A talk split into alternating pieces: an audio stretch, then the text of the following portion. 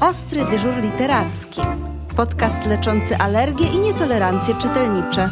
Prowadzi Agnieszka Karpszymańska.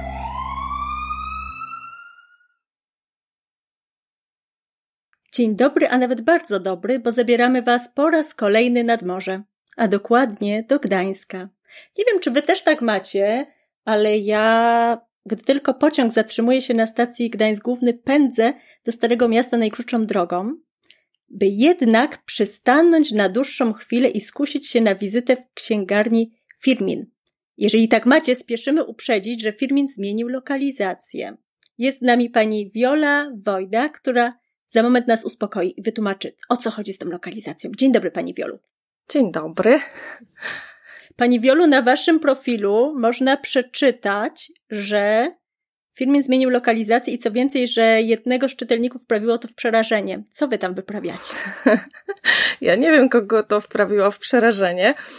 Myślę, że mogło wprawić w takie przerażenie kilka osób nawet, które sygnalizowały, że szukały nas w starym miejscu, e, mhm. w Teatrze Wybrzeże. No, zmiana tej lokalizacji podyktowana była koniecznością, bo w tej chwili teatr jest wybebeszony, trwa tam gigantyczny remont i e, w tej lokalizacji niestety nie mogliśmy dłużej być. Ale znaleźliśmy świetne miejsce, bardzo urokliwe, na e, starej uliczce lawendowej, więc też nazwa jest e, zachęcająca, żeby przyjść w te okolice. Mamy wspaniałe sąsiedztwo ze wszystkich możliwych stron. I ja myślę, że ludziom w ogóle podoba się klimat takiej małej księgarenki, bo też musieliśmy niestety zmniejszyć e, swoją, swój metraż. Mhm. Jesteśmy teraz mniejsi o połowę, ale miejmy nadzieję, że urokliwsi dzięki temu. Ale wszystkie książki na pewno się zmieściły. Zmieściły się, zmieściły. Wszystko jest porządnie zaprojektowane przez naszego dobrego znajomego, który nam pomógł w przeprowadzce. W ogóle to jest wspaniałe, kiedy się mówi o tym, że małe księgarnie mają problem, że się zamykają i pojawiają się ludzie, którzy chcą bardzo pomóc. I w tych naszych przenosinach pomogło nam wiele osób, za co serdecznie przy okazji dziękuję. Na Państwa Facebooku yy, przeczytałam dzisiaj. Puste wnętrze księgarni i kartka na drzwiach wprawiły mnie w przerażenie. O rety. Muszę powiedzieć, że trochę skłoniło mnie do pewnej refleksji, bo co prawda księgarnia e, zniknęła tylko na moment, a właściwie się przeniosła w inne miejsce, więc wcale nie zniknęła. Natomiast tak sobie myślę, że może często faktycznie nie doceniamy tego, co mamy obok. Myślimy, że może skorzystamy jutro albo pojutrze i okazuje się, że w pewnym momencie jest nam to odebrane. I chyba ta pani też podobnie pisze. Napisała, tak sobie myślę, że powinnam mówić głośniej o tym, co uważam za dobre i wartościowe. I to chyba jest dokładnie w tym samym temacie, prawda? Tak, to jest w ogóle bardzo wzruszające, jak się y, dochodzi do takich wniosków. Ja też powiem o swoim wzruszeniu, kiedy te kartki wieszaliśmy. Nie wiem, czy są to mhm. wciąż te, te kartki, które, które my powiesiliśmy, ale pamiętam moment, kiedy nasza księgarnia już była wybebeszona, kiedy e, książki zostały przewiezione w nowe miejsce i musieliśmy się pożegnać ze starymi murami, gdzie jakby nie było, e, ta księgarnia była przez 20 lat ponad. Wyszłam na dwór, mieliśmy wtedy ogromną witrynę i w tej witrynie się wszystko odbijało, cały krajobraz za mną.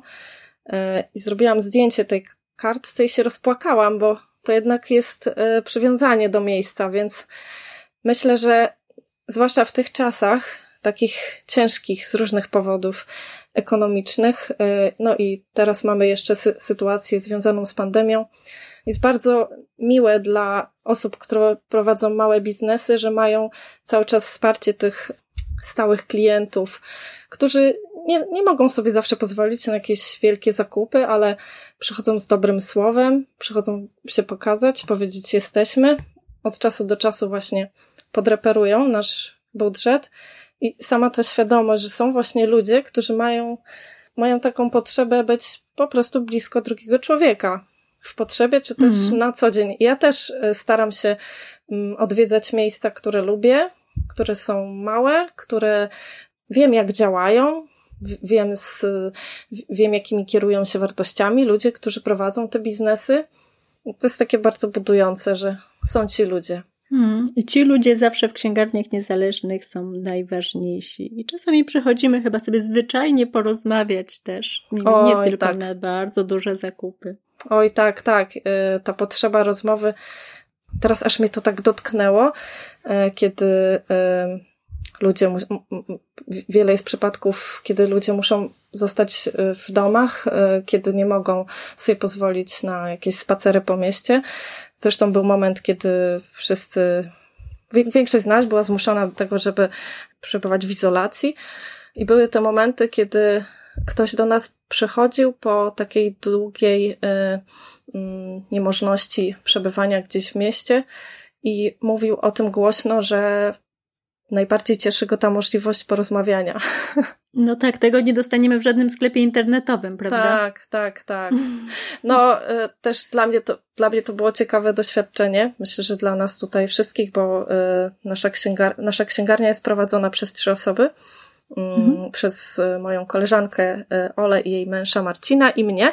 I myślę, że troje mieliśmy y, takie dość podobne przemyślenia na, na, temat y, tego pierwszego lockdownu, zwłaszcza y, jak funkcjonowaliśmy, a propos sprzedaży internetowej, bo hmm. to był taki moment, kiedy nauczyliśmy się po, po, długim czasie zapierania się rękami i nogami, nauczyliśmy się wysyłać książki, paczki, przygotowywać, ale to był też taki moment, kiedy przez internet się dużo wydarzało między nami i klientami doradzaliśmy na odległość, pisaliśmy maile, wysyłaliśmy zdjęcia mm, albo filmy, y, które pokazywały to, co mamy tutaj w sklepie na miejscu, albo co można ściągnąć ewentualnie.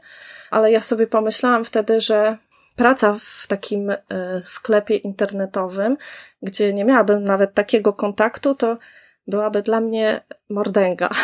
Myślę, że hmm. moja koleżanka Ola też miała takie mm, przemyślenia, bo, bo właśnie ta sytuacja mi e, uprzytomniła, że ja po prostu strasznie lubię kontakt z ludźmi. Tak, i to jest bardzo trudny rok dla wszystkich tych e, osób, które lubią kontakt z ludźmi, bo właściwie wszystko się da zrobić przez internet, ale to zupełnie inaczej smakuje. Tak, tak. I nawet e, ta cena książki, która doskwiera ludziom przyzwyczajonym do zakupów w internecie, nie jest takim argumentem, który może tutaj zaważyć na, na, na, tej, na tej sprzedaży, bo właśnie ten kontakt to jest po prostu takie dobro, e, które trudno wycenić jakkolwiek. No ale wróćmy do waszego Facebooka. Co ja tutaj czytam? Nigdzie nie usłyszycie tak profesjonalnych recenzji książek ani nie otrzymacie takiego wsparcia przy ich wyborze. Hmm, no ja znam waszą księgarnię, co prawda jeszcze tą, która była w budynku teatru, ale muszę się pod tym podpisać i nie dziwi mnie zupełnie ten entuzjazm. Pani Wiolu, jakiego wsparcia oczekują od was klienci? Jaka jest wasza No ja myślę, że dzisiaj jak ludzie kupują książki, to się czują e, zagubieni, jeśli chodzi o ilość wydawanych tytułów. My, my też jako księgarzy często się czujemy zagubieni, mm -hmm. ale mamy już swoje jakieś e, ulubione wydawnictwa. E, no i chyba plusem przyjścia do takiej mniejszej księgarni jest to, że pewno nie będzie w niej wszystkiego, czyli aż tak wielkiego ogromu tytułów, a my się w tej mniejszej ilości dość dobrze orientujemy. To znaczy, czytamy te książki bardzo często, albo jeśli nie jesteśmy w stanie przeczytać ich, to chociaż sobie je przewertujemy, albo przeczytamy artykuły, albo zasięgniemy e, jakiejś opinii znajomych, księgarzy i księgarek. I e, w związku, w związku z tym, mhm. kiedy ktoś do nas przychodzi, no to dostaje takie nasze typy, tytuły, które nam się podobają. E, no i mm, to jest zadziwiające, ale są takie sytuacje, kiedy u nas e, bestseller, tak zwany bestseller, e, książka, która się wszędzie sprzedaje, u nas się mhm. akurat nie sprzedaje, bo nam się coś nie podoba. Więc ewidentnie jest tak, że ludzie często sugerują się tym, co my dla nich wybierzemy. I zarówno Ola, jak i ja mamy swoje klientki, klientów, którzy przychodzą i proszą nas, żebyśmy zarekomendowali coś, co przeczytałyśmy.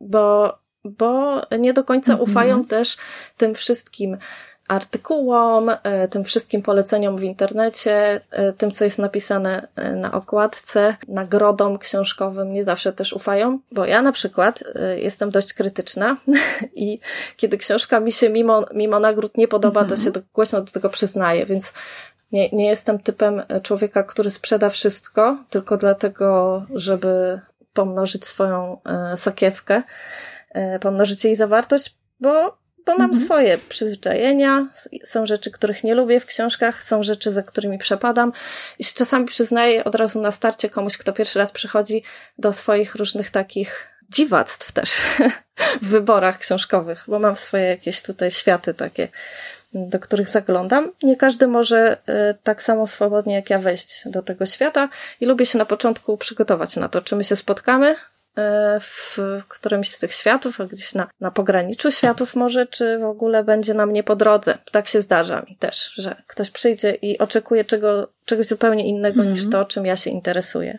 No ale wtedy zawsze jest ktoś tam w świecie, kto, i ktoś inny, kto kto będzie tym głosem. Przez tą autentyczność mam wrażenie, że to jest taki kontakt niemal intymny tak. z księgarzem, księgarni niezależnych, bo rzeczywiście my go praktycznie poznajemy przez jego wybory. No, trzeba mieć dużą otwartość na drugiego człowieka, żeby e, pełnić taką funkcję. E, tak, tak. Trzeba mieć dużą otwartość. Czasem trzeba mieć trochę cierpliwości, bo, e, bo są osoby, które potrzebują e, takiej dłuższej atencji.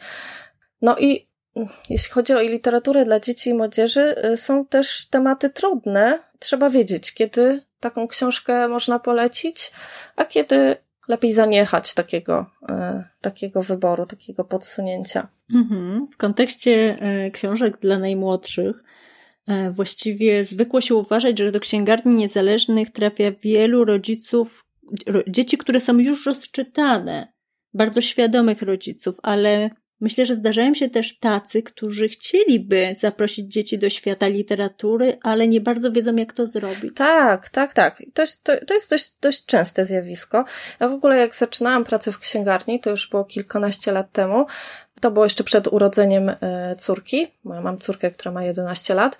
E, to, to tak mhm. nie, nie do końca umiałam w tym świecie e, książek e, dla dzieci i młodzieży się poruszać. To znaczy, znałam różne klasyczne tytuły, ale te nowe, które się pojawiały, no to tak niekoniecznie mnie zachęcały, żeby do nich zajrzeć. Ale też trzeba przyznać, że ten rynek się szalenie zmienił przez te kilkanaście lat. Ja wierna byłam od początku takim małym wydawnictwom mm, artystycznym, mm, a już zwłaszcza jak dziecko urodziłam, to mi się coś tam w głowie poprzekładało, poprzestawiało i, i ta literatura dla dzieci i młodzieży stała się takim moim konikiem, ale co chcę powiedzieć, że w związku z tym, że się ten rynek zmienił, to się zmieniły też takie wymagania i nastawienie rodziców. Mm, przez to, że się pojawiło mnóstwo ciekawych blogów książkowych, e, przez to, że pojawiły się recenzje w e, pismach dla dorosłych, które w specjalnych działach e, z książką dla dzieci i młodzieży, ci dorośli już troszeczkę, mimo zalewu tytułów na rynku, są w stanie sami się odrobinkę rozeznać i oni,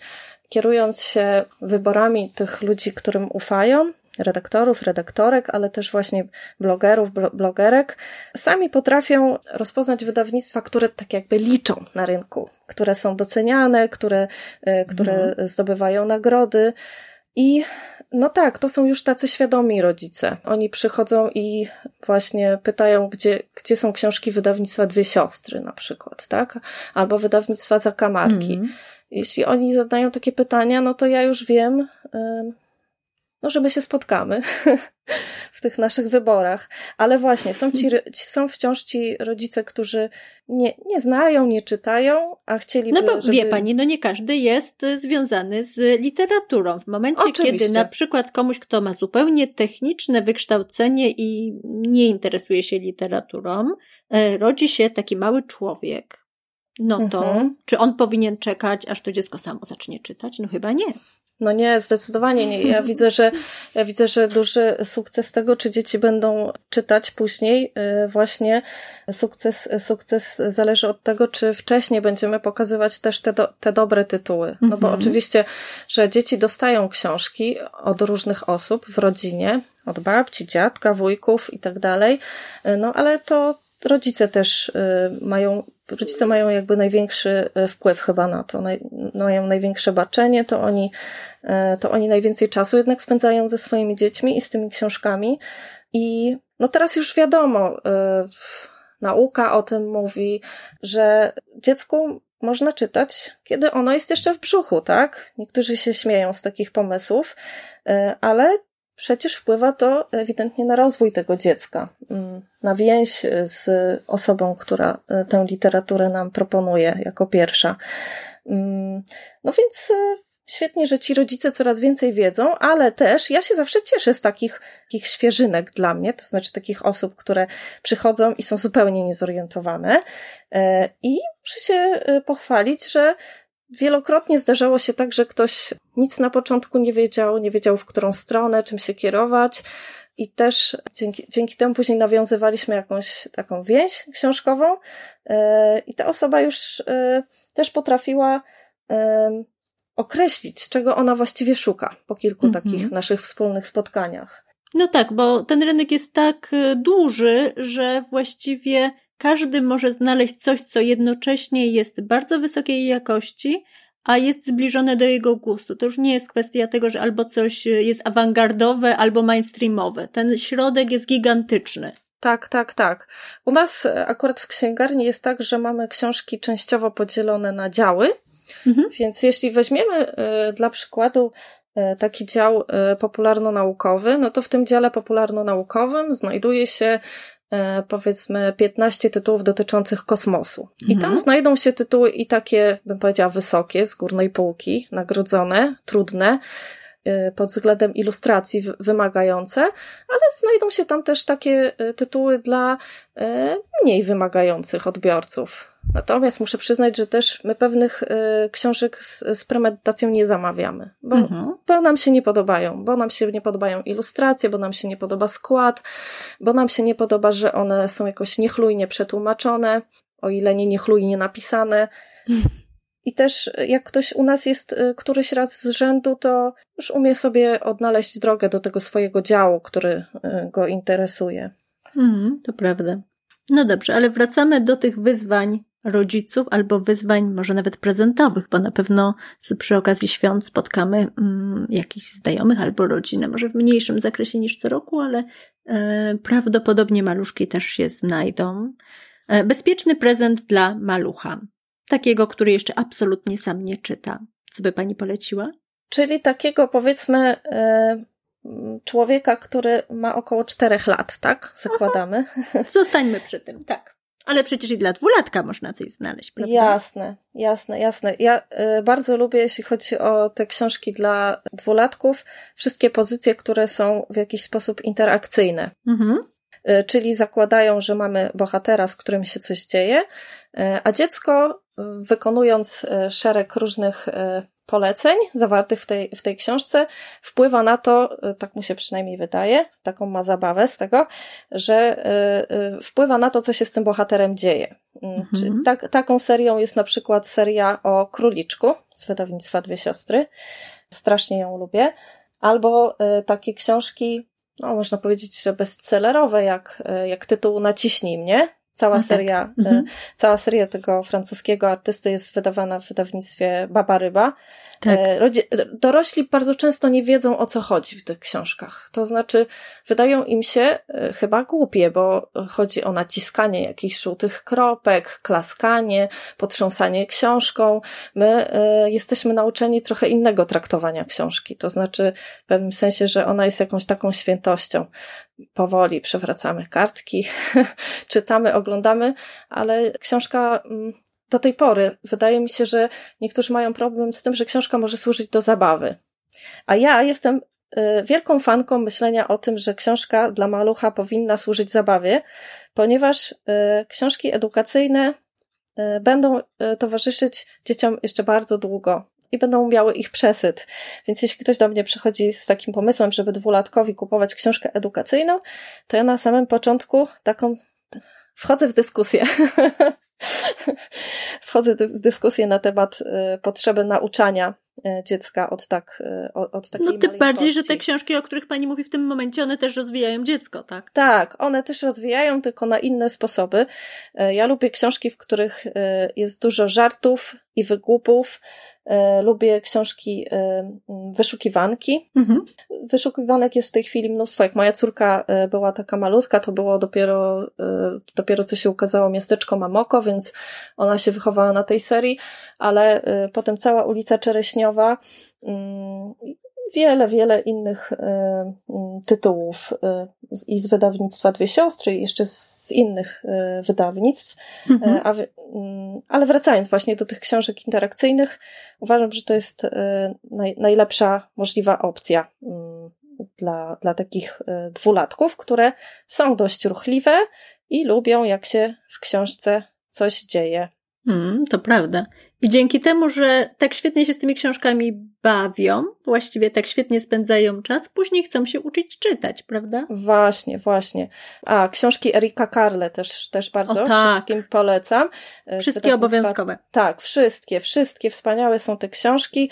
E, też czasami komuś trzeba wytłumaczyć, chociaż one są tak intuicyjne, że dorośli szybko też łapią i, i, dzieci, a dzieci zwłaszcza, bo dzieci nie trzeba e, długo namawiać, żeby one e, spróbowały, jeśli cokolwiek im się w książce podoba. Moja córka właśnie jak zaczynała czytać, to pamiętam, że sięgała po bardzo głodną gąsienicę, największy mm -hmm. hit tego autora i, i też właśnie próbowała czytać na tej książce, no bo ona, umówmy się, znała ją prawie na pamięć, więc miała dużą satysfakcję z zapamiętanego tekstu, um, uważanego za przeczytany. Mm. To są takie sytuacje, gdzie dziecko czyta do góry nogami, prawda? Tak, tak, tak. I zupełnie tak. nie rozumie, dlaczego się z niego dorośli śmieją. Właśnie. Przecież wszystko się zgadza.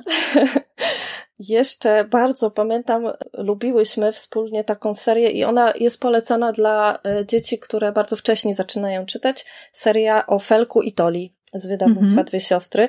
E, to była nasza e, książka e, do posiedzeń inhalacyjnych, bo moja córka, jak miała 3,5 roku, 4 lata, dużo chorowała i pamiętam, że my godziny przesiedziałyśmy przy inhalatorze z tą serią. Mm. Ona ma bardzo, seria ma bardzo fajny pomysł, bo pierwsza część ma króciutkie rozdziały, tekst ma bardzo duże litery, jest dużo równoważników zdań, jest dużo wykrzyknień, dialogów i nawet takie małe dzieci czteroletnie, które już próbują czytać, a są takie dzieci, e, które mają taką potrzebę, e, to myślę, że w takiej e, książce się odnajdą, tym bardziej, że fabuła jest bardzo wciągająca, bo niestety te książki dla początkujących czytelników mam wrażenie, że często mają taki mankament, że o ile one są poprawnie zrobione od, od strony mm, tego, jak powinna taka książka wyglądać, mm, jeśli chodzi o kolejność wprowadzania liter, znaków i tak dalej, to bardzo często są to nudne historie.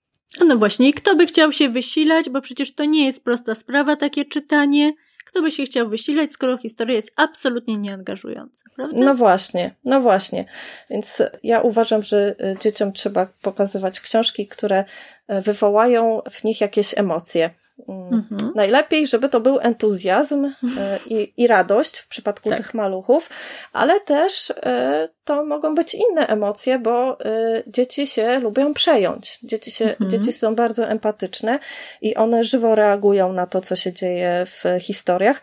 Czasami ktoś mnie pyta, o co chodzi w tych książkach obrazkowych, w tych picturebookach, gdzie nie ma żadnych słów jak na przykład taka książka była, e, to była chyba pierwsza taka książka, która się e, w Polsce ukazała kilkanaście lat temu, gdzie jest tort. Nie wiem, czy Pani mm kojarzy.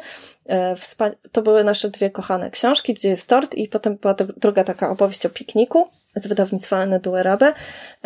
No to tam jest taka fabuła, że mamy różnych zwierzęcych bohaterów. Mm, w pierwszej części jest pościg za E, szczurami, które niecnie e, ukradły tort e, pani psinie, mhm. którego upiekła na jakieś tam posiedzenie takie miłe. No i mamy historię trzech świnek. Są historie, które się przeplatają. Historię trzech świnek. Ma, mamy, mamy świnki, tata prosi, prosiaczka, taty prosiaczka i e, dziecka prosiaczka. I prosiaczek no, jest co chwilę w takich prawie tarapatach. Grozi mu niebezpieczeństwo. I tam jest taka, taki moment, kiedy prosiaczek spada ze skały. I moja córka miała taki odruch, że podkładała ręce temu prosiaczkowi, żeby on nie spadł na pewno. Prosiaczkowi się ostatecznie nic złego nie przydarza, bo zostaje wyratowany z opresji, ale właśnie chodzi o to, jak dzieci żywo reagują na te sytuacje, które są w obrazkach przedstawione mm, i jak e, te książki obrazkowe pomagają później przejść na ten następny poziom komunikowania się, czyli mówienia o tym, co się dzieje. Bo na początku jest emocja, a potem mamy taką próbę opowiedzenia pewnej historii, pewnego, pewnej emocji. Hmm, to prawda. E, I w tym momencie właściwie e, można się zastanowić, czy e, książki obrazkowe, które właściwie nie mają słów, nie służą czemuś więcej, budowaniu narracji, możliwości skupienia, poszerzania słownictwa, bo przecież to tak naprawdę są znakomite ćwiczenia i to w takiej bardzo, bardzo przyjemnej formie. A bardzo wielu rodziców widzi takie książki i mówi, ale co, ale za te kilka słów mam zapłacić? Przecież to tak. zaraz przydamy i będzie koniec. Tak, tak, to są jakieś takie dziwne, dziwne ob obliczenia, przedziwne, ale bardzo często y, ci y, ludzie po prostu nie wiedzą o co chodzi w tych książkach. Zauważyłam, że w tych późniejszych tytułach, które się pojawiały na wzór tych pier pierwszych książek obrazkowych, pojawiały się takie jakby mini instrukcje dla e, dorosłych, e, którzy będą tę mhm. książkę dzieciom e, pokazywać, opowiadać, gdzie były imiona bohaterów albo krótko były opisane pewne czynności, zajęcia tych osób, które są przedstawione, osób zwierząt, które są przedstawione w książce.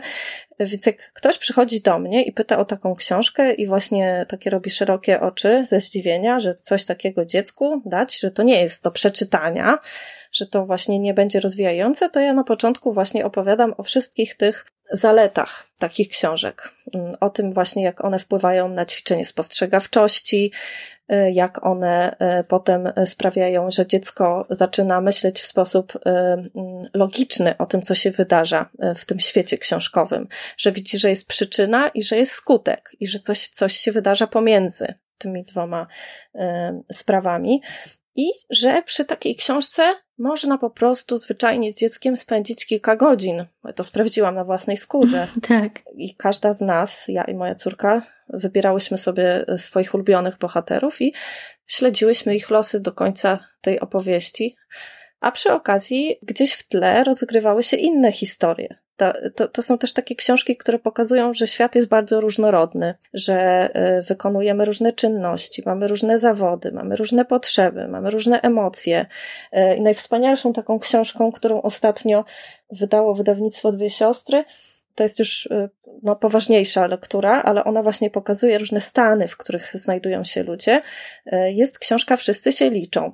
Uważam, że ona mhm. jest, e, mimo e, pewnego stopnia trudności, e, jest no, wspaniałą pozycją, która pokazuje właśnie taki, taką różnorodność w zachowaniach ludzi, właśnie w stanach, w których się znajdują, a ktoś mógłby otworzyć, pomyśleć, o, to jest kolejna książka do liczenia. Znajdujemy dwa obiekty, pokazujemy je na ilustracji, ale jak się zagłębić tak już w piątą, szóstą stronę, to okazuje się, że to nie są wcale e, takie jakieś proste rachunki, mm, że świat jest bardzo skomplikowany, zniuansowany i wiele zależy od e, kontekstu mm, e, w zachowaniach ludzi. Mm, to prawda, tak. ona zaskakuje.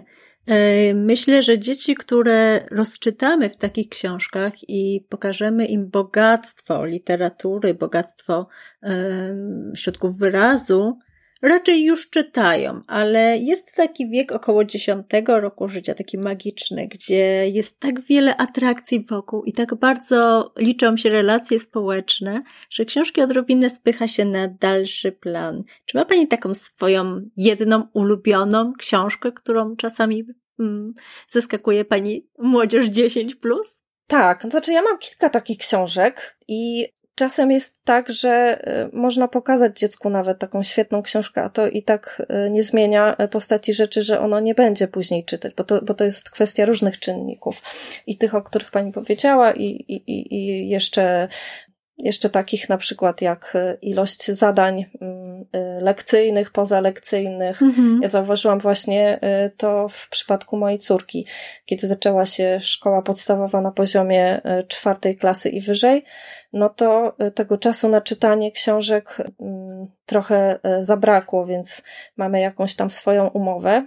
No bo ja tego troszkę pilnuję. Muszę przyznać, że uważam, że to jest że jak się zrobi to w odpowiedni sposób, w sensie zachęci dziecko, żeby codziennie cokolwiek przeczytało, to może być coś, co ono sobie wybierze, komiks jakiś czy cokolwiek z tematów, które go interesują, no to później przynosi to y, dobry, mm, dobry y, owoc. Y, Może nie zawsze, ale, ale często.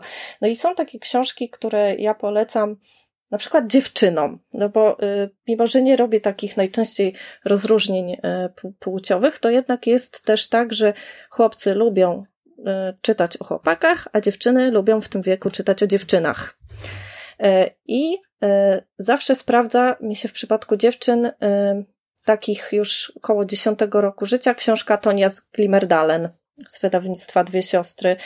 Mhm. Tak, w ogóle Świetne książki rzecz. pani Marii Par.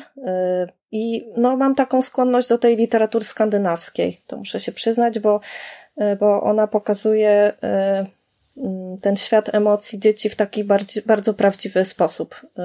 Więc klasyka klasyką, bo Astrid Lindgren uwielbiam, ale właśnie taka nowa Astrid Lindgren jak Maria Par to jest coś, co się zawsze sprawdza. A jeśli chodzi o chłopaków, no pewnie też by się y, trochę takich y, samograjów y, znalazło. Tu mam jeden taki tytuł, który trochę wcześniej mi zawsze zaskakuje. Mianowicie, jeśli dziecko ma 8, około 8 lat, to wspaniale się sprawdza seria od Saciki z wydawnictwa Zakamarki. To jest też jedna z moich ukochanych mm -hmm. serii. Co więcej, muszę przyznać, że jest to jedna z ukochanych serii mojej córki.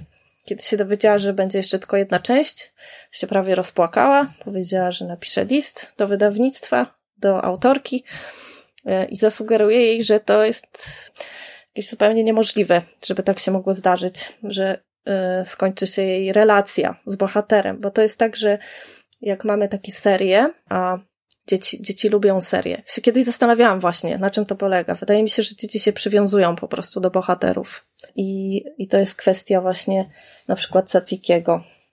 Taki ból, że trzeba będzie się rozstać z tym bohaterem, który z nami dorastał, bo z nami Caciki był, kiedy moja córka kończyła 7 lat, teraz ma już 11, ale ona cały czas chce wiedzieć, co się dzieje w świecie Cacikiego, który cały czas, który rośnie razem z nią. No bo to nie jest infantylny świat. Nawet jeżeli skandynawska literatura jest przeznaczona dla siedmiolatka, to właściwie y, ośmiu-dziewięciolatek też tak, przyjemnością przeczyta tak, tą tak. samą książkę. E, jeśli chodzi o takie mm, dzieci mm, tak 10-12, bo to jest taki przedział właśnie, że, że wtedy mm, dużo jest tych atrakcji, które odciągają od e, literatury, może być tak, że dzieci już nie wrócą do tego czytania, albo będą potrzebowały kilku lat, żeby się przekonać, że książki mogą być fajne. To też z wydawnictwa Dwie Siostry bardzo lubię e, mm, książkę Ruby Redford. To jest taka detektywistyczna historia mhm. Mm, z super łamaczką szyfrów, tajną agentką. Znakomita, znakomita narracja, bardzo błyskotliwa i ciekawa postać dziewczęca. No i jest taka książka, mam też skłonność do trudnych książek albo do takich, które prze, próbują przemycać trudne tematy. Jest taka książka Rok, w którym nauczyłam się kłamać. Z wydawnictwa Dwie Siostry. E, mocno, hmm. stosunkowo, stosunkowo nowa, nowa. tak. To jest, to jest taka historia, którą y, można łatwo streścić, natomiast wszystko jest tam bardzo zniuansowane, jeśli chodzi o przeżycia bohaterów. Y, I ja przeczytam, te trudne książki staram się najpierw sama czytać, zanim je córce podsunę. Mm, I ja przeczytałam sama najpierw właśnie tę historię, a potem dałam ją mojej córce do przeczytania i ona stwierdziła, że ta książka trafia na jakiś szczyt jej listy książkowej. I e, tak, i, i hmm, teraz. To prawda. Ale to też wielu rodziców e, uważa, że to jest książka, która trafia tak, na tak. ich szczyty Tylko listy. właśnie jest często tak, że nam dorosłym się coś podoba, bardzo, bo to jest e, powiedzmy e, psychologicznie skomplikowane, a dzieciom już mniej. Mhm. A jeśli chodzi o chłopaków takich, ale to już trzeba tak się zastanowić, czy to dać bardziej mm, jedenastolatkowi, czy dwunastolatkowi, trzeba umieć um, no, ocenić, czy, czy to akurat do naszego dziecka pasuje. Jest taka seria też z wydawnictwa Dwie Siostry Meto. Meto, taka tr trylogia. Mhm. Ona jest trochę przerażająca ja ją czytałam z wypiekami, ale jest to też taka książka, która uważam, że może y, trafić, jak trafi w ręce osoby, która w ogóle nie chce czytać, to ona może y, tę osobę zaciekawić, zatrzymać ją, zatrzymać ją, bo ona no, prawda. znakomicie operuje napięciem. Mm, a jednocześnie to nie jest bardzo znana seria. Tak, to nie jest, to nie jest bardzo znana seria. Hmm.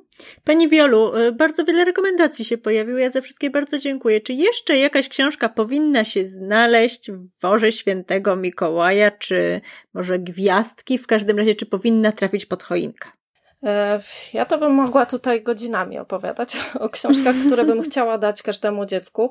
Natomiast powiem o jednej książce świątecznej, mhm. E, bo, bo jeszcze tutaj o, o takich nie było słowa z mojej strony, ale to jest książka, którą kocham odkąd miałam pierwszą z nią styczność, a, to, to nie jest nowa rzecz. To jest rzecz, która została wydana już wiele lat temu przez wydawnictwo Media Rodzina. Niezwykły Święty mhm. Mikołaj. My tu w księgarni wszyscy w trójkę no, kochamy tę, kochamy tę książkę i to jest książka, która najczęściej się sprzedaje w okresie y, przedświątecznym y, w naszej księgarni, jeśli chodzi o książki dla dzieci. Ona jest, to jest taka historia typu opowieści adwentowej do czytania przed świętami w rozdziałach, mimo że nie ma tych rozdziałów 24 jak znakomita skądinąd seria zakamarków adwentowa. Ona ma 17 rozdziałów, zdaje się, ale jest to taka mm, historia przygodowa z elementami baśniowymi, która w piękny sposób mówi o cudzie, który się może dokonać przy okazji świąt w nas, w naszych relacjach. Ja wiem, że to takie oklepane jest sformułowanie o cudzie, ale autentycznie, kiedy czytam po raz kolejny tę historię, a czytałam ją już co najmniej pięć razy, to mam e, dreszcze w różnych momentach mm. tej historii. Więc jeśli miałabym od naszej księgarni przedstawić jakąś rekomendację jedną świąteczną dla dzieci w wieku, no powiedzmy 5 plus, mm, to byłaby to właśnie książka Svena Nordquista, Niezwykły Święty Mikołaj z wydawnictwa Media Rodzina. Hmm, bardzo pięknie dziękuję. Państwo już doskonale wiedzą, że pani Wiola potrafi godzinami rekomendować książki, co oznacza, że nie pozostaje mi nic innego, tylko zaprosić do księgarni. Powtórzmy jeszcze raz adres, żeby nikt nie poczuł się ani przerażony, ani zagubiony tym, że księgarni nie ma już w dawnym miejscu. Tak, zapraszamy na ulicę Lawendową 2 przez 3 Wspaniała lokalizacja przy okazji spacerów i nie tylko. E, dziękuję bardzo za zaproszenie. Było mi przemiło mm, rozmawiać dzisiaj o książkach dla dzieci. Dziękuję ślicznie.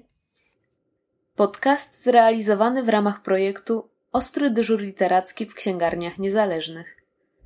Dofinansowano ze środków Ministra Kultury i Dziedzictwa Narodowego pochodzących z Funduszu Promocji Kultury.